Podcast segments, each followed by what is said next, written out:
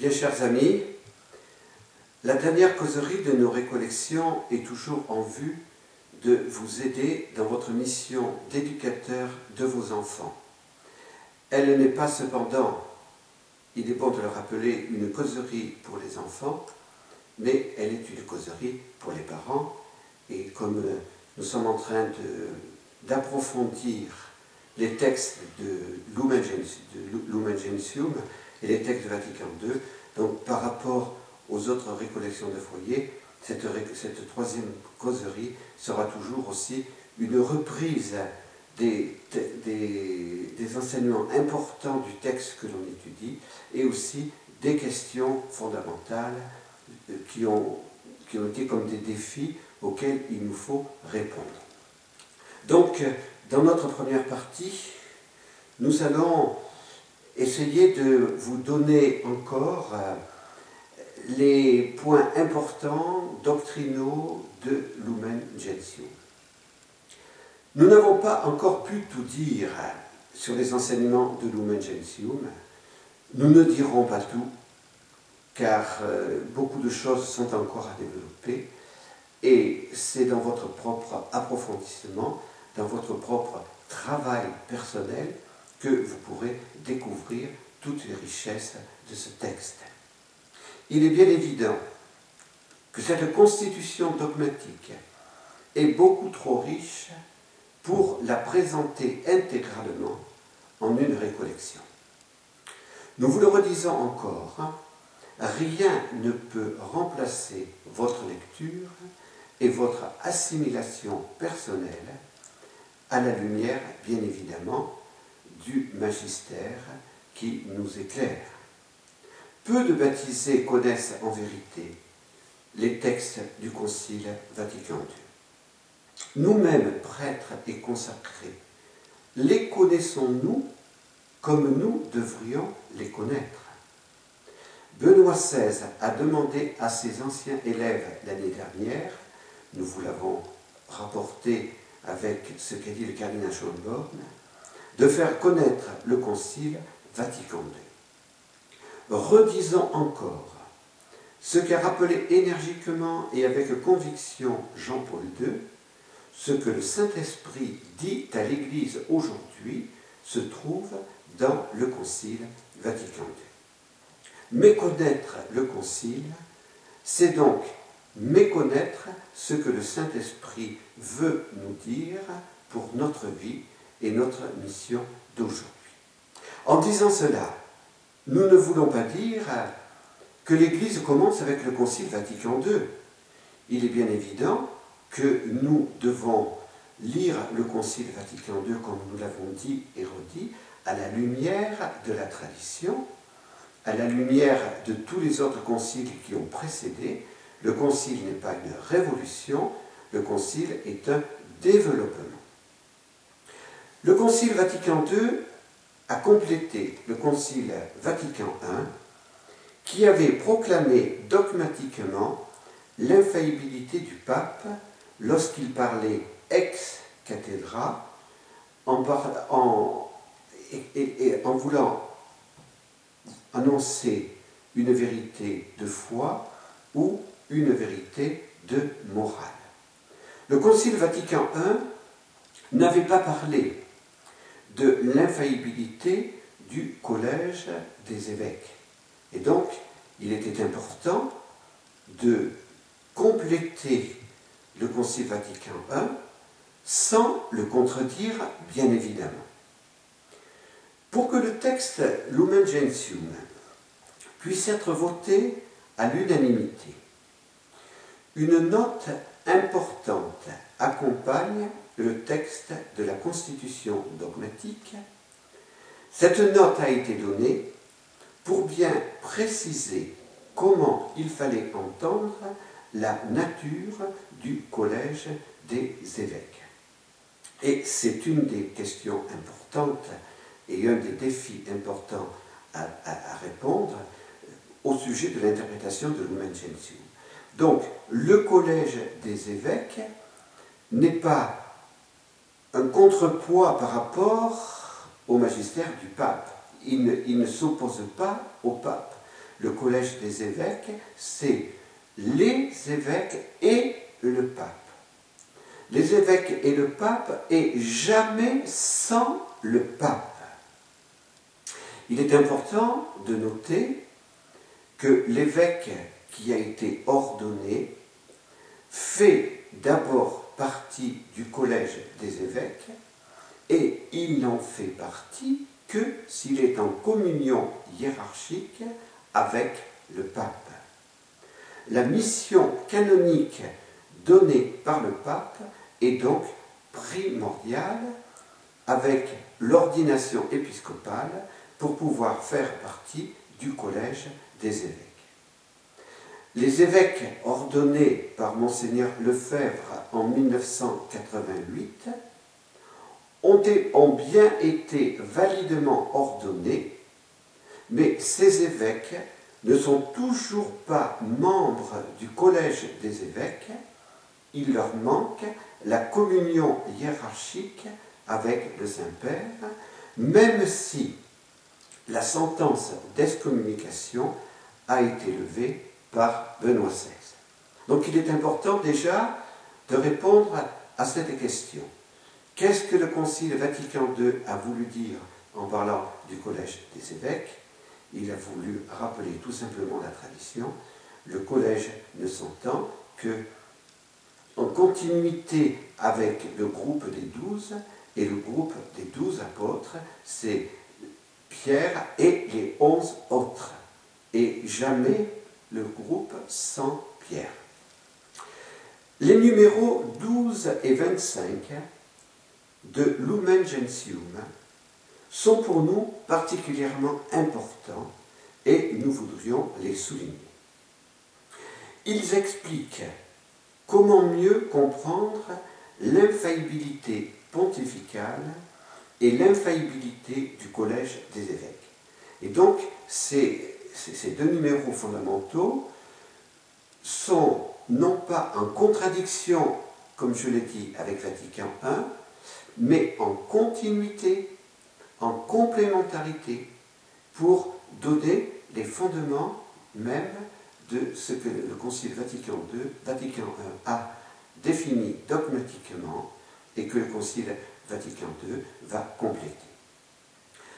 C'est l'Église tout entière qui jouit du sensus fidei, du sens de la foi, parce que l'Église est le corps du Christ et qu'elle est animée par l'Esprit Saint.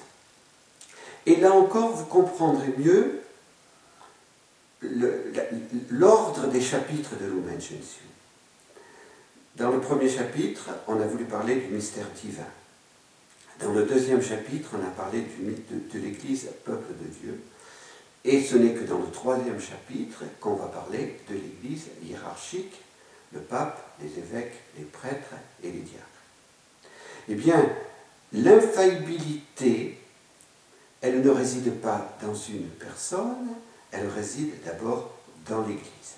C'est l'Église qui jouit de cette infaillibilité, infaillibilité qu'on appelle le sensus fidei, le sens de la foi, parce que l'Esprit Saint, l'âme de l'Église, permet à l'Église de ne pas se tromper dans le domaine de la foi et de la morale.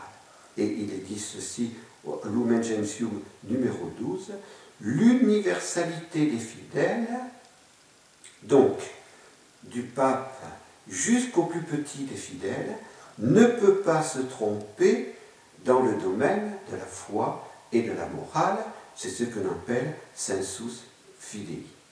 Mais attention, cette affirmation ne signifie pas que l'Église est une démocratie. Nous l'avons dit et redit, la constitution de l'Église n'a pas été votée par une assemblée constituante, elle a été donnée par Jésus, son fondateur, personne ne peut la changer, l'Église se reçoit de Jésus, du Saint-Esprit, de Dieu le Père.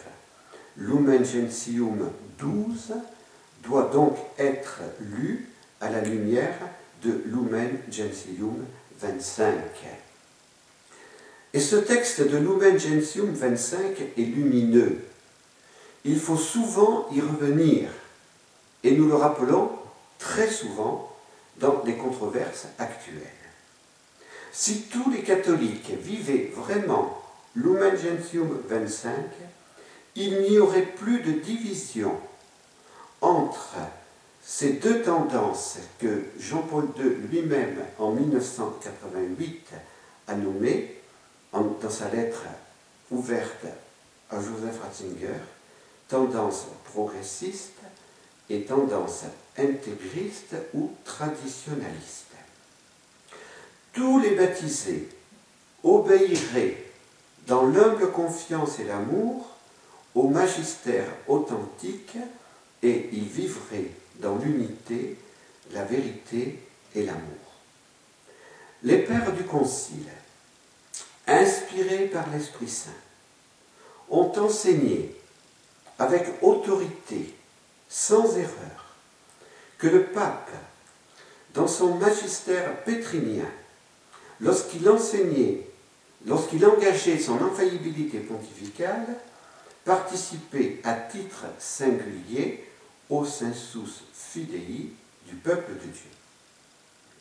Le collège des évêques, rassemblé en concile œcuménique, participe quant à lui collégialement au sensus fidei. Les fidèles, quant à eux, en adhérant au magistère, ne peuvent pas se tromper. Donc, reprenons, pour être plus clair, et parce que ce sont des questions fondamentales qui n'ont pas encore été suffisamment clarifiées et qui ne sont pas encore comprises par tous de la même manière. Le Concile Vatican II est en pleine continuité avec le Concile Vatican I. Donc le Concile Vatican I avait, avait, avait affirmé dogmatiquement l'infaillibilité pontificale du pape lorsqu'il parlait ex cathedra en matière de foi et de morale. Le Concile Vatican II a complété en donnant les fondements, on peut dire, dans le mystère de l'Église de cette affirmation. Ce n'est pas la personne du pape qui jouit du charisme de l'infaillibilité, ce n'est pas le collège des évêques qui jouit par lui-même du, charisme de l'infaillibilité, c'est l'Église en tant que telle, parce qu'elle est animée par le Saint-Esprit. Donc cette Église jouit du sensus fidei qui permet à l'Église de transmettre depuis Jésus toutes les vérités révélées sans erreur. Un homme participe d'une manière singulière et personnelle à ce charisme d'infaillibilité de l'Église lorsqu'il engage, et c'est très rare, puisque Jean-Paul II n'a jamais fait de déclaration au niveau du magistère extraordinaire. Il y a le, dernier pape qui a fait une déclaration, une définition dogmatique enseignant le magistère extraordinaire, étant Pie XII, lorsqu'il a promulgué le, dogme de l'Assomption de la Vierge Marie en 1950. Donc, depuis, il y a eu bien sûr des enseignements doctrinaux, des enseignements du magistère ordinaire, mais pas du magistère extraordinaire. Donc, c'est très très rare que le pape engage ce magistère extraordinaire. Mais lorsqu'il veut l'engager, donc lorsqu'il parle ex cathedra, du haut de sa chair, il jouit à titre personnel du sensus fidei, du sens de la foi et donc de l'infaillibilité. Le collège des évêques.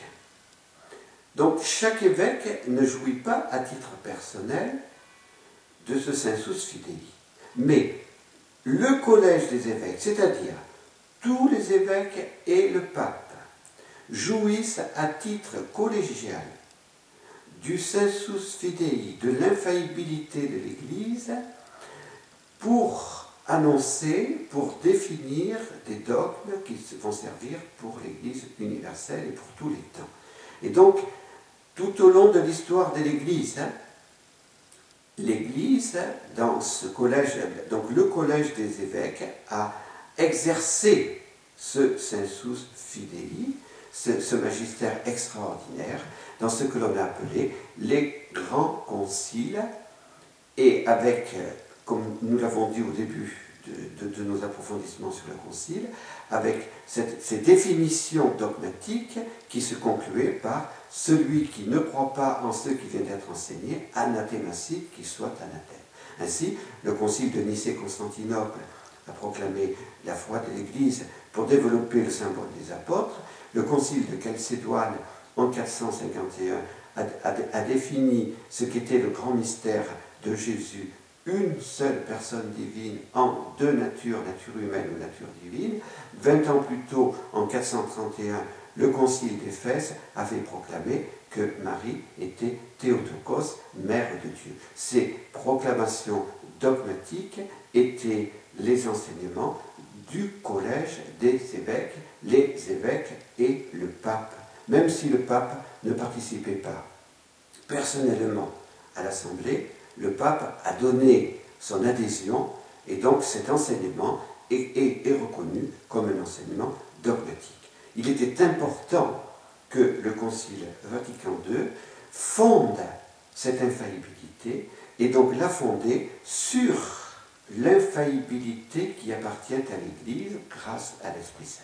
Donc, redisons-le, le Saint Souci Dei, c'est un don que l'Esprit Saint fait à l'Église dans son, dans universalité. Ce Saint Souci Dei y participe à titre personnel. Le pape, lorsqu'il parle ex cathedra et qu'il engage donc son magistère extraordinaire, et le Sensus Fidei y participe à titre collégial, le pape et les évêques, le collège des évêques, lorsqu'ils engagent aussi l'Église pour annoncer une vérité de foi ou de morale. Mais le pape et les évêques enseignent beaucoup plus avec ce que l'on appelle le magistère ordinaire. Et donc, ce magistère ordinaire est important ce n'est pas parce que le pape n'a pas engagé son infaillibilité que ce magistère n'est pas important. Et donc, dans Lumen Gentium numéro 25, et pour nous, c'est un, numéro très important auquel il faut sans cesse revenir. Il est demandé qu'au magistère ordinaire, tous doivent l'obéissance religieuse de leur intelligence et de leur volonté. En latin, c'est dit obsequium religiosum.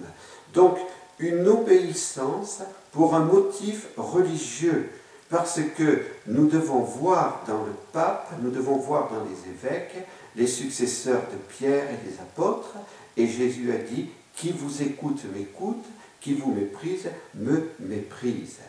Donc, cette, obéissance religieuse de l'intelligence et de la volonté au magistère ordinaire a cette conséquence que personne dans l'Église aujourd'hui ne peut refuser des enseignements qui ont été donnés avec autorité et qui ont été répétés tant de fois par Jean-Paul II, l'enseignement d'humanité par exemple, l'enseignement de l'évangile de la vie, l'enseignement de Veritatis Splendor et bien d'autres enseignements du magistère ordinaire. Et donc, la crise actuelle dans l'Église aujourd'hui vient souvent de ce refus d'obéir dans la confiance et l'amour au magistère ordinaire de l'Église. Un autre enseignement très important est la question du subsistite. Alors cette question du subsistite, je prends ici le texte euh, édition du Centurion, cette question du subsistite a fait couler beaucoup d'encre et continue à en faire beaucoup couler. On pourrait résumer cette question en disant Où est l'Église de Jésus aujourd'hui? Puisque des centaines d'églises se présentent au monde en étant divisées et en se disant être l'Église de Jésus. Donc, qui est l'Église de Jésus? Est-ce que véritablement l'Église fondée par Jésus se trouve encore sur notre terre aujourd'hui? La question est là.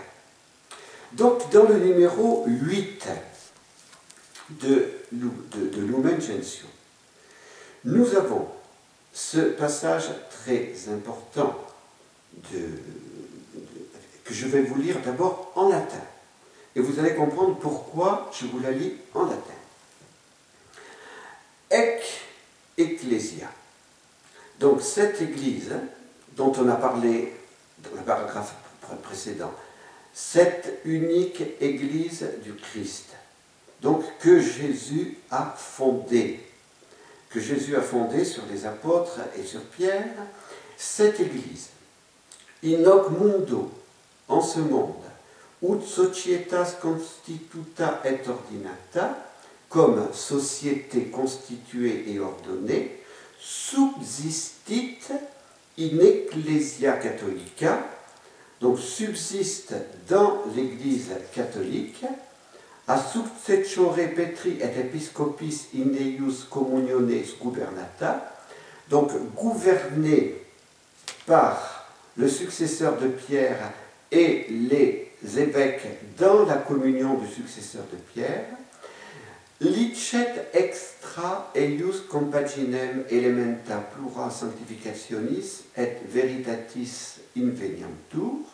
quoique, en dehors d'elle-même, des plusieurs éléments de sanctification et de vérité soient trouvés.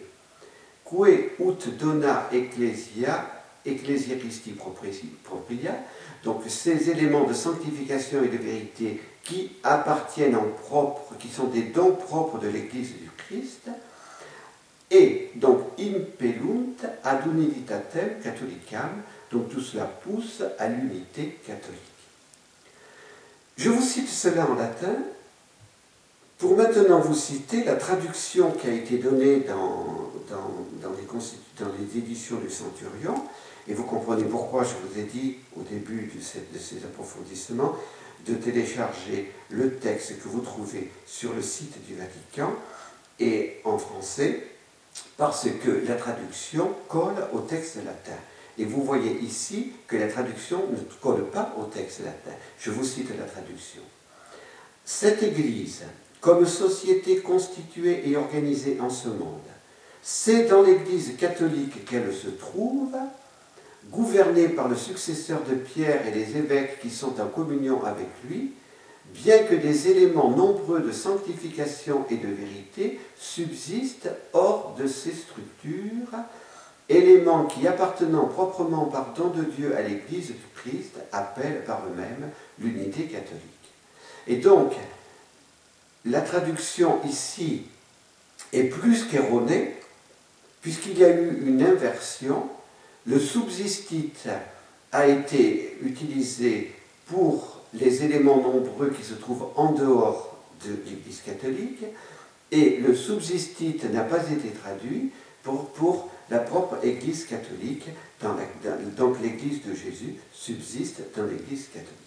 Alors, nous allons essayer de vous expliquer plus simplement ce que signifie ce mot subsistite et l'importance de ce subsistite.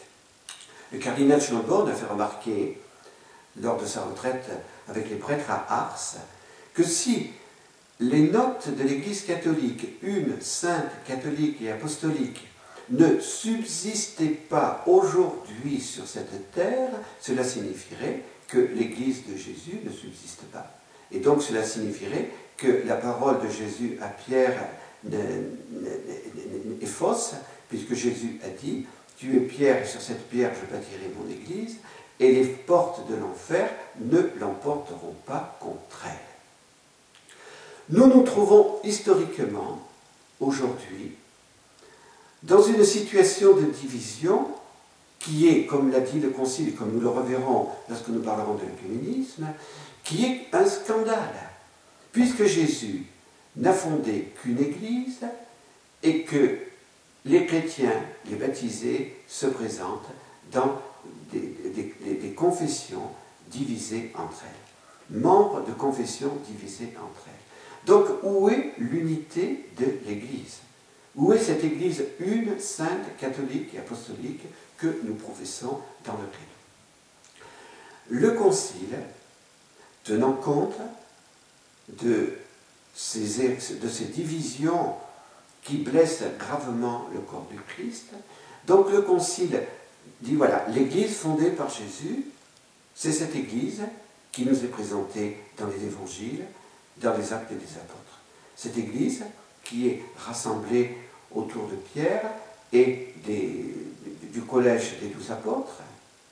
Cette Église qui a une mère, la Vierge Marie, cette Église qui est composée de tous les disciples de Jésus, et cette Église qui est un seul cœur et une seule âme comme première communauté à Jérusalem. Eh bien, cette Église, cette Église fondée par Jésus, nous pouvons démontrer qu'elle est bien encore sur cette terre. Alors cette Église, elle subsiste. Dans le premier texte de schéma qui avait été donné aux évêques, au lieu de subsister, il était, il était utilisé le mot est. Et. Et donc les évêques n'ont pas choisi le mot est. Pourquoi? Parce que vous connaissez le principe de, non-contradiction. Une chose ne peut pas être et ne pas être en même temps et sous le même rapport. Si on avait dit cette Église et l'Église catholique, cela aurait été comme une exclusion de toutes les autres églises. Et on aurait pu dire, eh bien, il n'y a que nous qui sommes l'Église de Jésus. Donc les évêques ont préféré utiliser le mot subsister. Le mot subsister, euh, vous voyez dans la philosophie, dans la théologie de la, personne, donc la personne, c'est la subsistance. Euh, lorsque nous prenons euh, les, diverses photographies de, de, notre, vie, nous voyons bien que je ne suis pas le même aujourd'hui que le petit bébé ou le petit enfant ou l'adolescent ou le jeune que j'ai été. Et pourtant, quand je vois ces diverses étapes de ma vie, je dis toujours c'est moi, c'est moi, c'est moi, c'est moi. La personne, eh bien, c'est le c'est cet être qui subsiste au-delà de toutes les différences qu'il y a pu y avoir dans ma vie. Eh bien, on peut dire de la même manière, l'Église une, sainte, catholique et apostolique, malgré toutes les divisions, elle continue à subsister. Mais, voilà, mais nos autres frères et sœurs sont bien aussi des membres du Christ depuis qu'ils sont baptisés.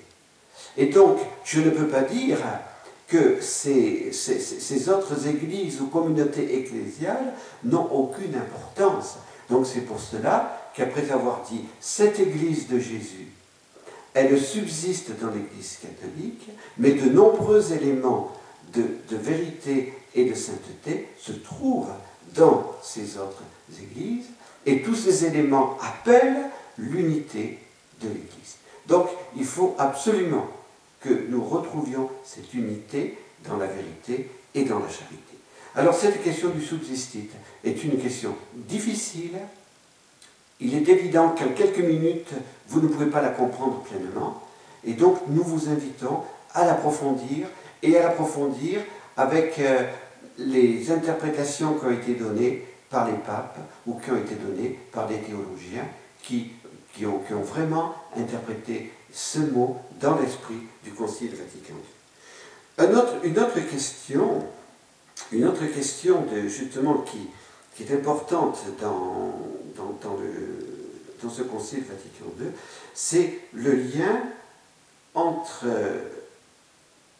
une Église universelle, Église particulière. Là encore, nous avons besoin de la lumière qui nous a été donné par ce préfet exceptionnel de la congrégation de la doctrine de la foi que nous avons eu, Joseph Ratzinger, et qui nous est donné aujourd'hui par, celui qui est devenu Benoît XVI. Car cette question du subsistite euh, et cette question aussi de, la valeur des autres églises nous oblige à définir un peu plus ce que nous appelons Église universelle et ce que nous appelons Église particulière, pour comprendre le concept des églises sœurs. Pendant des siècles, pendant, on peut dire toutes ces dernières années, L'Église catholique n'a jamais accepté le concept d'Église sœur pour les autres Églises, alors que ce concept était utilisé par nos, on peut dire, nos frères des, églises orthodoxes, anglicanes, protestantes. Pourquoi ce concept n'était pas accepté? Parce que on, voilà, on, risquait de, faire découvrir que l'Église était une fédération ou une confédération d'églises.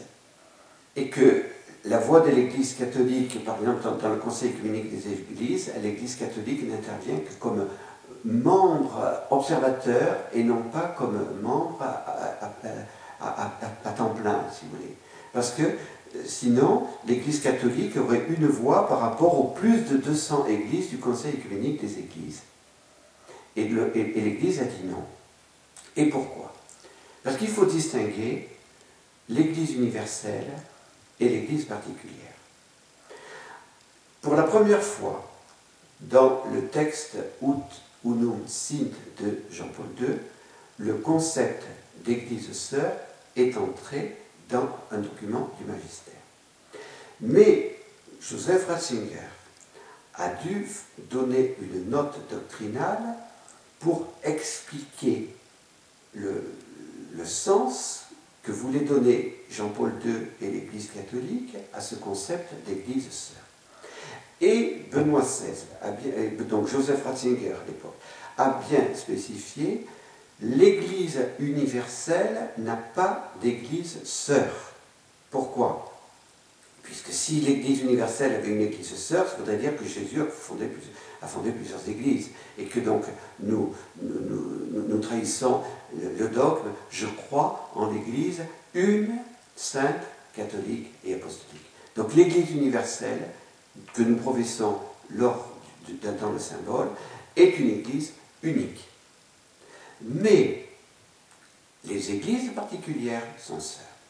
Alors comment comprendre Église universelle et Église particulière? C'est une difficulté et c'est un, problème théologique, une question théologique qui est actuellement discutée et, selon, et nous avons le droit euh, de réfléchir et de chercher des réponses. Il me semble que la, meilleure des, des, recherches que j'ai lues, je ne l'ai pas inventées, c'est de dire, nous voyons l'Église universelle au moment de Pentecôte et pendant ce, premier temps où elle vit à Jérusalem. Là, nous avons une Église universelle historique, car si cette Église universelle n'est pas historique, évidemment, elle n'existe pas aujourd'hui. Elle est simplement euh, dans un avenir, lorsque nous serons tous rassemblés dans le peuple, dans, le Jérusalem céleste. Mais cette Église universelle, elle a une consistance historique. Et donc l'Église universelle, c'est l'Église de Pentecôte. C'est l'Église rassemblée autour de Pierre et du collège des évêques. C'est l'Église qui vit de l'Eucharistie. C'est l'Église dont la Vierge Marie est la mère. C'est l'Église de, voilà, qui, est un seul cœur et une seule âme. Après la Pentecôte et après l'évangélisation, pour répondre à ce que Jésus a demandé, nous avons la fondation des églises particulières. Et donc chaque église particulière va être fondée par les apôtres ou les disciples. Et à la tête de chacune de ces églises particulières, nous allons avoir un évêque. C'est l'évêque qui est, on peut dire, l'élément fondamental d'une église particulière. C'est pour cela que l'évêque a un anneau épiscopal qui, qui représente le, le fait que l'évêque est comme l'époux de cette église particulière. Et cette église particulière, elle est en communion avec l'église universelle parce que l'évêque est en communion avec le pape et que c'est le, le, pape est le serviteur de l'unité, celui qui nous permet, qui permet à l'évêque d'entrer dans le collège des évêques. Donc, vous voyez la difficulté, vous voyez aussi euh, la, question importante et, et comment nous pouvons aujourd'hui dire que notre Église romaine, par exemple, l'Église de Rome est en communion avec l'Église sœur de Constantinople, l'Église sœur de Moscou, l'Église sœur de Jérusalem, parce que à la fois le pape est l'évêque d'une église particulière, l'évêque de Rome, mais en même temps, il est le serviteur des serviteurs, et c'est sur lui, on peut dire, que c'est de lui que, que dépend aussi cette intégration plénière dans l'Église universelle. C'est une question difficile, c'est une question qui n'a pas encore trouvé toute sa lumière et toute sa clarté, et nous espérons que peu à peu l'Esprit Saint va donner, va faire don à l'Église universelle de l'unité et que nos frères orthodoxes, nos frères anglicans, nos frères protestants vivront dans une communion totale avec nous et que nous pourrons, dans un temps pas trop éloigné, espérons-le, donner au monde ce signe de l'Église une, sainte, catholique et apostolique, dans la pluralité des églises particulières, dont chacune a sa tradition et demeurera avec sa tradition, mais avec la communion hiérarchique avec le pape. Autre problème, autre question aussi importante de, de, Gentium, c'est ce que Jean-Paul II et Benoît XVI appellent l'ecclésiologie de communion. Et justement, cette ecclésiologie de communion devrait permettre à, l'Église de, de, poser les conditions pour que le don de l'unité soit donné par le Saint-Esprit. Car il ne faut pas oublier que nous vivons avec des traditions différentes depuis un millénaire. Il ne faut pas oublier que qu'avec nos les églises orthodoxes, la division a, commencé, a été définitive en, 1800, en 1074. Et il ne faut pas oublier aussi, euh, pardon, les dates, je me trompe toujours. Il ne faut pas oublier aussi que la division avec euh, nos frères protestants date du XVIe siècle. Donc, donc tous ces siècles ont, fait que nous que nous, nous sommes développés d'une manière euh, séparée. Et comment retrouver cette unité après tant de siècles de division, après tant de siècles d'opposition? Donc il faut vraiment un don du Saint-Esprit. Et les frères et les sœurs qui sont membres de ces églises ne sont pas responsables de la division. Donc tout cela, il faut le comprendre. Et donc il faut que de la patience, il faut la vérité, bien évidemment, comme Benoît XVI le dit, si chacun nous sommes en recherche de la vérité, si chacun nous sommes ouverts à la vérité, alors nous, avons, et, dans l'amour, et dans l'amour et la confiance, alors nous avons cette immense confiance que l'Esprit Saint donnera à l'Église le don de l'unité. Le cardinal Newman eh bien, euh, a, a, mis des années pour pouvoir ensuite découvrir pleinement cette vérité à travers la tradition, à travers l'écriture et la tradition. Donc, comprenons-le, c'est une question difficile, mais justement cette ecclésiologie de communion est, une aide, puisque c'est pas du tout ou du rien. C'est pas de dire, eh bien, nous, nous sommes l'Église de Jésus, eux ne le sont pas. Non, il faut dire, nous sommes frères et sœurs parce que nous avons tous reçu validement le baptême. Et le baptême nous intègre dans le corps mystique du Christ. Alors, il y a une communion entre nous. Mais cette communion est imparfaite, il faut la rendre parfaite. Et comment cette communion va être rendue parfaite? Eh bien, par la communion dans la vérité et dans l'amour. Et cette communion dans la vérité et dans l'amour sera rendue parfaite par le service d'unité que rend le pape, qui ne veut pas anéantir le, qui ne veut pas anéantir les traditions de nos églises sœurs, mais qui est le serviteur de l'unité et qui va permettre à tous les évêques validement ordonnés d'être membres du collège des évêques, successeurs du collège des apôtres.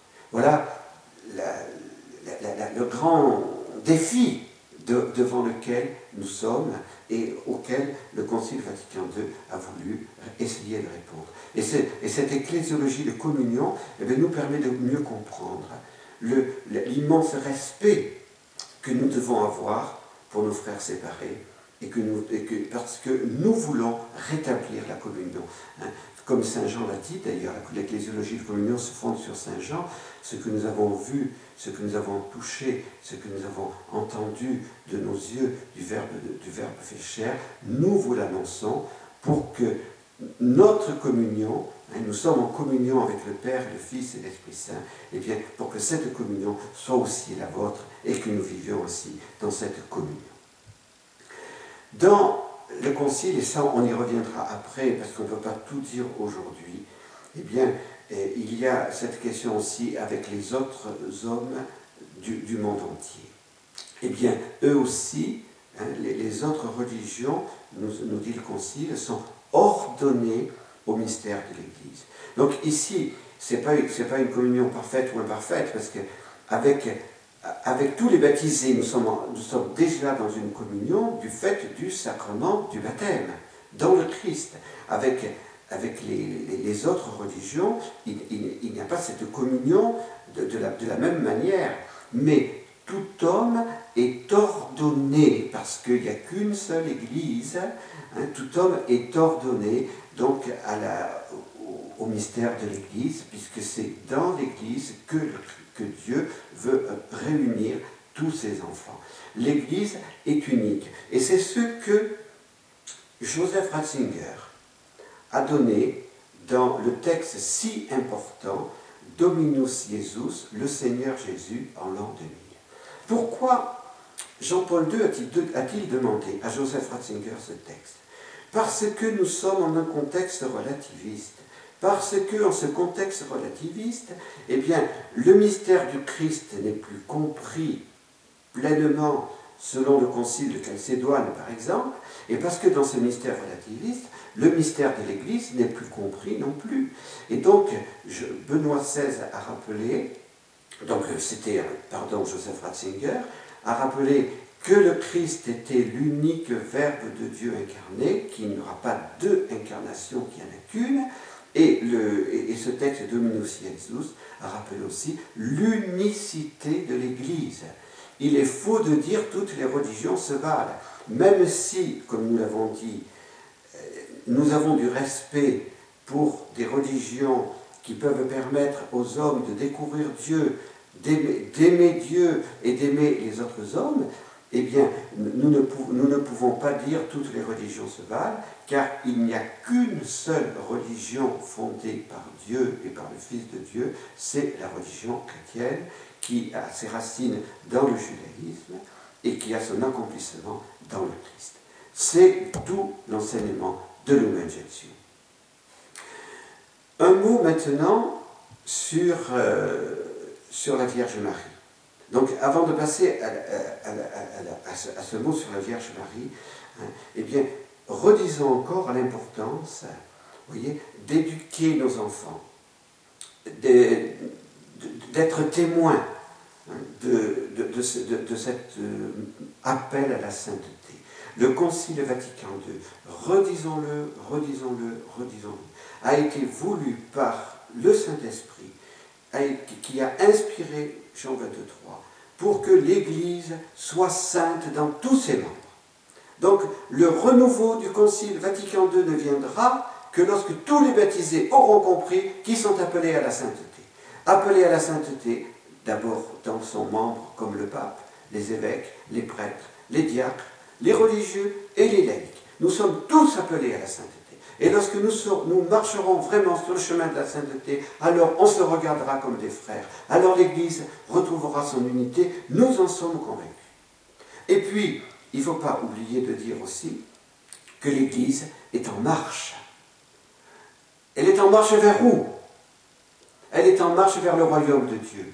Et dans ce temps si important, dans ce temps qui est le nôtre, dans ce temps marqué par tant de désillusions, partant de violence, partant de haine, nous devons, nous devons être les témoins du royaume. il n'y a pas que les religieux qui sont les témoins des signes du royaume. Tous et toutes, vous êtes appelés à être ces témoins. Nous devons donc être les signes du royaume. Nous marchons vers le royaume. Jésus est venu nous parler du royaume. Et Jésus est venu, les temps sont accomplis, le royaume de Dieu s'est approché, convertissez-vous et croyez à l'évangile. Voilà la mission de l'Église. Voilà la mission que, Benoît XVI ne cesse de rappeler aujourd'hui. L'urgence des urgences, c'est le retour de Dieu dans le cœur de l'homme. Et le retour de Dieu dans le cœur de l'homme, eh bien, c'est de rappeler aux hommes qu'ils sont faits pour le royaume de Dieu. Cette vie sur la terre n'est qu'une préparation, n'est qu'un noviciat au royaume de Dieu. Et Sainte Thérèse, l'enfant Jésus l'a bien dit, le ciel est mon unique patrie. Donc il est important de rappeler cela comme nous l'avons essayé de le dire aussi, l'Église est sacrement du royaume. L'Église ne s'identifie pas encore au royaume, cette identification sera à la fin des temps seulement, mais l'Église est déjà le germe sur la terre de ce royaume, et donc nous devons être dans ce monde les témoins de ce royaume, et nous ne devons pas avoir peur de l'annoncer, puisque Jésus nous a commandé, il nous a pas, il nous a pas euh, ce n'est pas une, une, option. Jésus nous a commandé d'être les témoins de l'Évangile et d'annoncer l'Évangile. Alors sur la Vierge Marie, il ne me reste plus que dix minutes. Je, je ne pourrai que donner un petit résumé qui est, qui est, bien, qui qui est bien médiocre. Je m'en excuse.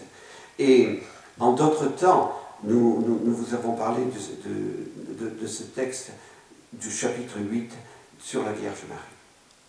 Donc ce chapitre 8 sur la Vierge Marie est très important. Jean-Paul II, dans son encyclique de 1987 sur le mystère de la Vierge Marie, a développé ce texte. Et comme nous l'avons dit au début de cette, de cette mettre le, développement mariologique dans le chapitre 8 de la Vierge Marie n'a pas été diminuer le mystère de la Vierge Marie, mais au contraire a permis de, de dire d'une façon définitive, puis qu'il s'agit d'une constitution dogmatique, le mystère de la Vierge Marie est lié pour toujours au mystère du Christ et au mystère de l'Église. Et pourquoi il, est, lié pour toujours à cause d'un dessein providentiel. Dieu aurait pu choisir un autre, monde, un autre mode pour donner à l'homme son fils. Il a voulu passer par la Vierge Marie. C'est le mystère de Dieu, c'est la liberté de Dieu. La Vierge Marie ne s'identifie pas à l'Église. Même si ce qui est attribué à l'Église peut être attribué à la Vierge Marie, la Vierge Marie est le membre le plus éminent de l'Église, mais elle n'est pas toute l'Église. En la contemplant et en la priant, on découvre davantage comment le baptisé doit vivre sa vie en Église. Dans ce chapitre 8 de Lumen Gentium, les, pères du Concile ont voulu nous faire découvrir que la Vierge Marie nous apprend à être disciples de Jésus. Car c'est cela qui est le plus important. La Vierge Marie est d'abord la première des disciples de Jésus. Comment être disciple de Jésus? En écoutant sa parole, en la mettant en pratique. Redisons-le encore. L'expression lumen gentium, qui est le titre de cette constitution dogmatique sur l'Église vaut d'abord pour le Christ. C'est lui qui est la lumière des nations, comme l'a proclamé le premier, le vieillard Siméon, au jour de la présentation de Jésus au Temple. L'Église est le corps du Christ, en qui est réfléchie la lumière des nations, qui est le Christ. La Sainte Vierge nous apprend à réaliser notre mission de celle de la terre et de lumière du monde. Elle est vraiment modèle parfait pour tous les baptisés, pour les fidèles laïcs, pour les consacrés et pour les prêtres. En elle, vraiment, se réfléchit la lumière du Christ. Elle est vraiment lumière pour le monde. Jean-Paul II nous a donné l'exemple d'un pape consacré à la Vierge Marie. Chaque jour, il lui disait Totus tous, je suis tout à toi. La Vierge Marie est toute donnée à Dieu. Et c'est là tout le sens de sa virginité. Être vierge consacrée, ce n'est pas pour elle mépriser l'union conjugale des époux, qui est un bien dans la création, mais c'est être consacré totalement à Dieu pour lui appartenir pleinement. Benoît XVI s'est efforcé d'expliquer aux prêtres, euh, lors de la clôture de l'année sacerdotale, le don du célibat consacré. C'est en contemplant la Vierge Marie que tout baptisé peut comprendre qu'il existe un mariage supérieur au mariage humain, l'union intime avec Dieu. Mais tous sur cette terre ne sont pas appelés à ce mariage supérieur, puisque la grande majorité des hommes et des femmes choisissent ce qui est la vocation commune des hommes et des femmes, le mariage. Au ciel, nous a dit Jésus, il n'y aura plus de mariage, mais on vivra comme les anges.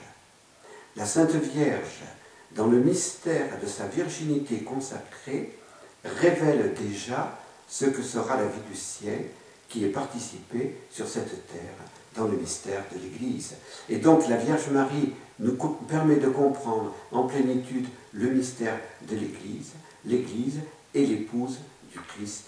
Et donc l'Église nous prépare déjà à vivre ce que sera la vie éternelle, où il n'y aura plus de, la, mission de la, de la, procréation, où nous serons tous comme les anges, a dit Jésus, où nous vivrons tous dans ce mystère éternel de l'Église, où nous aurons Dieu comme notre unique époux.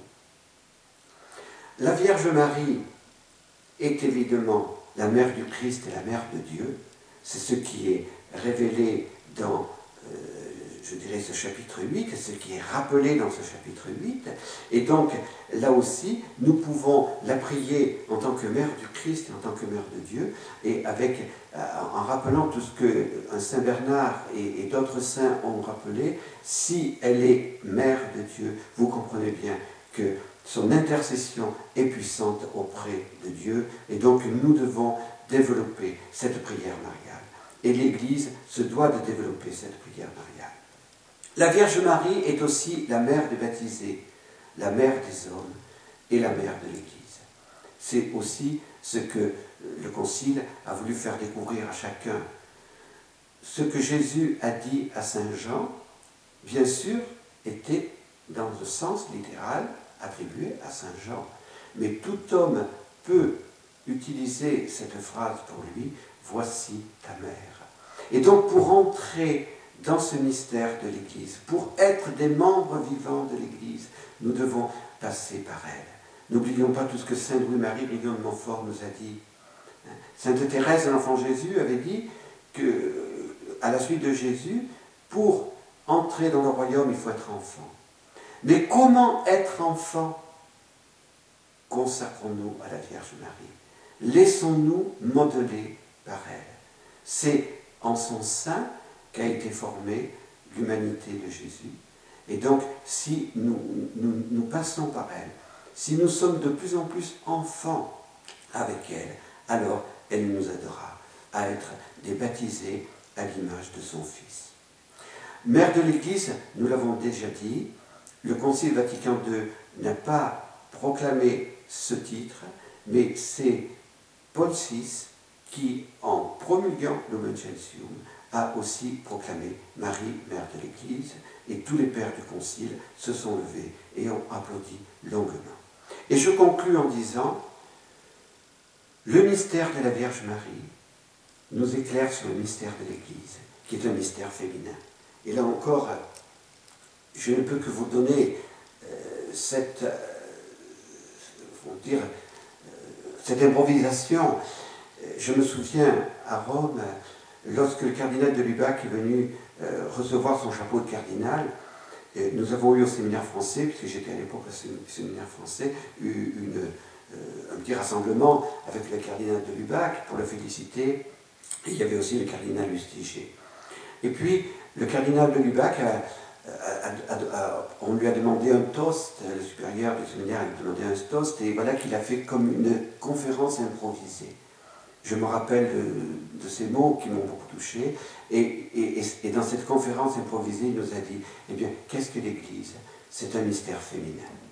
L'Église est un mystère féminin, et c'est en contemplant le mystère de la Vierge Marie qu'on comprend le mystère de l'Église. Elle est vierge, elle est épouse et elle est mère. Voilà, voilà tout ce que le Concile Vatican II veut nous dire dans ce chapitre 8 sur l'Omen Gentium, que nous ne pouvons que vous inviter à méditer. Merci de votre attention. Je comprends que cette première récollection sur le Concile était difficile, mais à présent, vous allez pouvoir lire le texte et vous allez pouvoir vous émerveiller devant ce texte.